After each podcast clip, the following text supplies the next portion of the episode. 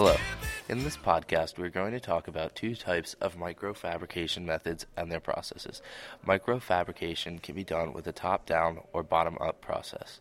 The first method is two photon initiated polymerization, which is a bottom up microfabrication process. The other process is called LIGA, a top down process which uses X rays to create micro scale devices. Let's get to it. Two photon initiated polymerization, or TPP, is a bottom up microfabrication process that fires a focused near infrared femtosecond pulsed laser beam into a volume of photocurable resins. 3D microstructures can be fabricated using a layer by layer accumulating technique, which has proven to be an effective method for 3D nano and microfabrication. Recently, advances in the TPP enable structures to be produced accurately on the 100 nanometer scale. The predecessor of TPP was the single photon microfabrication process. TPP has become more commonly used for 3D laser fabrication because it create, can create structures on a smaller scale than the single photon process and can also make structures with flexible parts. TPP can be used to microfabricate photopolymers, biopolymers, and metals. The TPP process starts by filling a polymetric mold produced by laser direct writing with a high concentration slurry containing nanoparticles. After drying the slurry, we thermally decompose the polymetric mold, which produces a green body with the inverted shape of the original master mold. Finally, the green body is sintered, which leaves a 3D ceramic microstructure. Since this technique can use various kinds of ceramic nanoparticles, it has a broader range of applications including MEMS, photonics, and biomedicine. The desirable characteristics of ceramics, such as high mechanical strength, high heat resistance, and biocompatibility, make this molding technique preferable for many microdevices.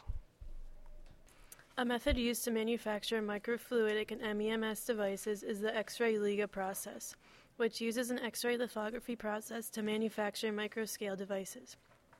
The first step of the LIGA process is fabricating an intermediate X-ray absorption mask. This process begins with creating a design using a computer program. The substrate, usually made of silicon, is coated with a carbon layer by using a sputter process, which is the process of depositing a thin layer of film on an object. After the carbon layer is deposited onto the silicon wafer, a layer of titanium, used for its low X-ray absorbency, is deposited onto the wafer where the silicon is not covered. The wafer is then spin coated with a PMMA positive resist layer. Once the wafer is exposed to an electron beam, the areas that are hit by electron beams become damaged and are dissolved using a solvent that will react with the PMMA. A gold layer used for its high X-ray absorbency is then placed on the titanium parts of the wafer that are not covered by the resist. The mask is carefully separated from the substrate by cutting alongside the outer edge of the wafer. A real working mask is made by X-ray lithography.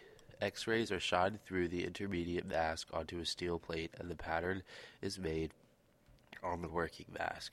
The exposed areas are developed using the same methods that were used in the intermediate mask. Gold absorbing particles are deposited onto the wafer by electroplating in the exposed areas and the remaining non-irradiated parts of the mask are dissolved. To produce metallic microstructures, electroforming is used. A microstructure manufactured by using the previously described steps is placed in an electrolytic bath, and a metal is deposited onto the irradiated areas.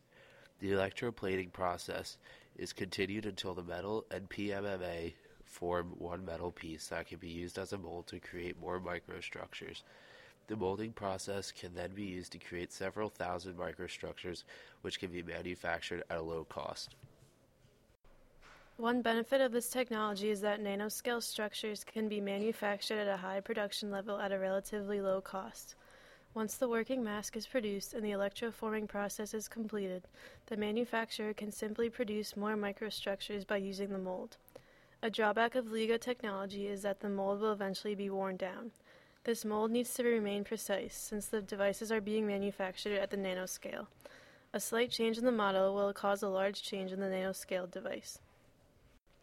Both of these methods can manufacture microfluidic and MEMS devices on a micro and nano scale level.